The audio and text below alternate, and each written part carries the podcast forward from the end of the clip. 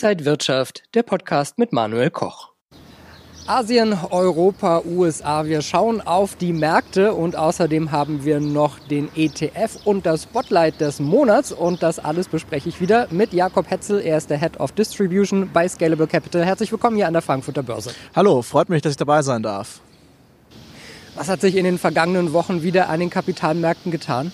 Wir sehen eigentlich weiterhin positive Kursentwicklungen der der Börsen auch in den verschiedenen Regionen, aber mit deutlichen Unterschieden. Ja, Schlusslicht war Europa, Deutschland. Besonders positiv eigentlich die Verläufe in Asien. Asia is back. Wir haben ja auch in China das Neujahrsfest Happy New Year of the Ox gesehen. Darüber hinaus auch in Japan das erste Mal seit 1990, seit 30 Jahren ähm, der Nikkei über 30.000 Punkten. Und da sehen wir schon, dass sich auch einfach gewisse Verschiebungen ergeben. Ja, der asiatische Wirtschaftsraum hat ja im letzten Jahr noch ein neues Abkommen geschlossen, was die wirtschaftliche Zusammenarbeit auch der verschiedenen Systeme dort in Asien, das ist uns ja als Europäern manchmal gar nicht so bewusst, was es dort alles gibt, vom Postkommunismus hin zum Turbokapitalismus, was die Zusammenarbeit hier auch sehr stark erleichtert und das beflügelt die Region. Ist insofern für den Anleger auch wichtig, weil das Thema häufig, das sehen wir auch teilweise, wenn wir mit Kunden sprechen, immer noch etwas stiefmütterlich behandelt wird da kenne ich mich nicht so aus, da gibt es vielleicht nicht so viele Unternehmensnamen, die einem so bekannt sind, aber gleichzeitig gehört das einfach auch ins Portfolio hinein und mehr als nur eine kleine Position, sondern durchaus auch größere Teile kann ich dort investieren. Ja, in den USA sehen wir weiterhin auch den, den Stimulus durch die Konjunkturpakete, die jetzt die neue Regierung auch ausgibt. Das auch ähm, ähm, sicherlich positiv für die, für die Märkte dort. Übergeordnet Europa etwas schwächer und es gibt weiterhin auch eine Komponente, die man im Auge behalten sollte. Das ist die Virussituation. In Europa wird langsam geimpft und wir haben auch gleichzeitig die Mutation, die sich immer mehr durchsetzt. Und das kann schon auch wieder für Unruhe sorgen in Zukunft, wenn man das Problem jetzt nicht in den Griff bekommt.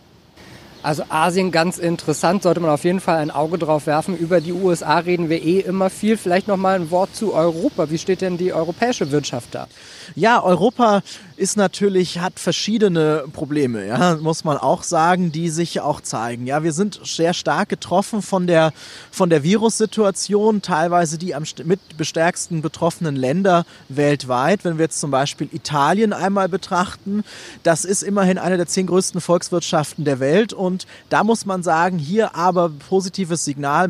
Mario Draghi, Mr. Whatever It Takes, wir erinnern uns noch daran, auch ein Euro-bekennender Europäer ist jetzt hier als, als Premierminister angetreten, hat eine ungewöhnlich breite Unterstützung im italienischen Parlament, was ja dort eine Seltenheit ist mit dem Parteienchaos, möchte man sagen, was vorherrscht.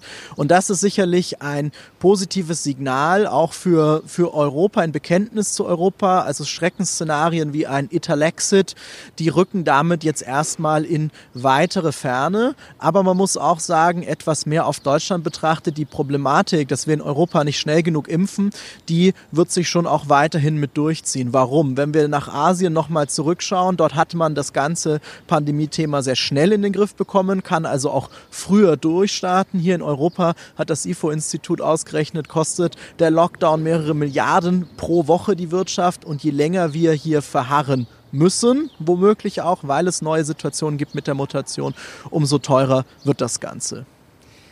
Wir schauen jetzt mal auf das Spotlight des Monats, denn da war einiges los. Ja, und im Spotlight des Monats wollen wir auf die GameStop-Aktie schauen. Das ist jetzt schon wieder ein Weilchen her und wir wollen mal mit so ein bisschen Abstand eigentlich schauen, was da zwischen den Hedgefonds und Privatanlegern passiert ist. Wie schätzen Sie die Situation jetzt mit Abstand ein? Ja, wenn man es mit etwas Abstand betrachtet, wird es eigentlich ganz spannend, weil das Thema war ja sehr groß. Also es war in allen Medien, international, national, ähm, wurde darüber betrachtet, was ja eigentlich schon beeindruckend ist, wenn man sich ansieht, dass es ja eine relativ geringe Marktkapitalisierung nur war, die GameStop-Aktie, aber eben ein wahrscheinlich singuläres Ereignis, dass sich Retail-Trader gegen Hedgefonds verbünden, die auch ein Stück weit ärgern möchten und das löst dann auch immer eine Welle aus natürlich. Viele Anleger fragen sich, ist das jetzt gefährlich? Wird das jetzt dauerhaft passieren? Kann das auch mit, mit meinen Aktien passieren, dass die dann nach oben und nach unten getrieben wird, werden durch solche Phänomene? Ich glaube, das kann man ähm, deutlich sagen, das ist nicht der Fall. Ja, es war eine besondere Konstellation, die hier vorgeherrscht hat. Nicht jeder Hedgefonds ist auch ein Leerverkäufer. Da gibt es verschiedene Strategien. Das sind legitime Anlagevehikel, die einfach in den Finanzmarkt auch da dazugehören.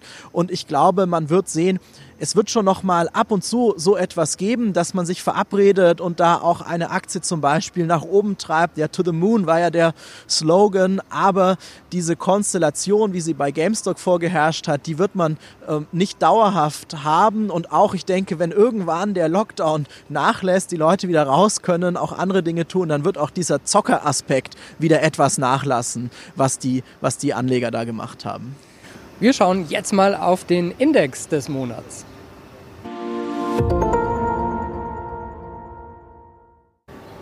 Zu Beginn der Sendung haben wir ja schon über Asien gesprochen. Ich glaube, für viele eine Region, wo man eigentlich gerne mehr investieren möchte, aber man weiß gar nicht wie und man kann auch nicht einfach so jede Aktie in China kaufen.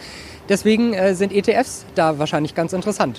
ETFs sind ja grundsätzlich ein sehr interessantes Vehikel für die Investitionen. Wir setzen sie ja auch in der Vermögensverwaltung ausschließlich ein, also auch für unsere Investments dort in, in der asiatischen Region. Man muss aber sagen, es wird dort vielleicht etwas komplexer als in anderen ähm, Ländern, in anderen Märkten, weil es gibt nicht so diese ganz große Klarheit. Ja, wenn ich sage europäische Aktien, da gibt es die breiten Benchmarks, die jeder auch irgendwie kennt, ein Stocks Europe 600. In den USA haben wir den S&P ähm, wo man einfach sagen kann, ja, das ist eigentlich dann auch der, der Aktienmarkt der Large Caps, die ich, die ich vielleicht im Portfolio haben möchte. Wenn wir nach Asien schauen, wird es schon etwas ausdifferenzierter. Warum? Ich habe da ja ganz verschiedene Systeme. Ähm, allein in Japan gibt es mehrere Dutzend Indizes, die ich, die ich investieren kann. In China auch. Ja. Ähm, in der Frage wurde ja angesprochen auch die, die Möglichkeit des Zugangs. Das war relativ schwer und auch als Privatanleger kann ich nicht jede Aktie in China kaufen. ETFs können das als professionelle Investoren. Es gibt in, äh, in China ja die verschiedenen Share Classes, die A- und B-Shares, die also an den Festlandbörsen gehandelt werden, entweder in lokaler Währung oder auch in, dann in internationaler Währung und ähm, gleichzeitig H-Aktien aus Hongkong. Und die Indizes sind eben darauf aufgebaut, hier auch entweder sehr ähm, fokussiert eines abzubilden oder auch möglichst breit in den, in den chinesischen Aktienmarkt ähm, zu investieren. Wir empfehlen da eigentlich oder wir setzen auf breite Benchmarks ganz grundsätzlich, dass ich einfach sage, ja, ich habe eine große Diversifikation im Portfolio und auch wenn ich unterschiedliche Indizes dort mische, gilt, dass ich immer darauf achte auf Klumpenrisiken. Ja? Also bei, bei Benchmarks, die länderübergreifend investieren, die also die ganze Region Asien abbilden, da muss ich zum Beispiel darauf achten, beachten, dass meist schon ein sehr großes China-Gewicht mit im ETF drin ist und ich dann vielleicht gar nicht unbedingt einen zweiten dazu brauche, der ausschließlich sich auf das Land fokussiert. Jakob Hetzel, vielen, vielen Dank für diese Einblicke. War wieder sehr interessant heute. Der Head of Distribution bei Scalable Capital. Und danke Ihnen auch fürs Interesse. Bis zum nächsten Mal hier von der Frankfurter Börse.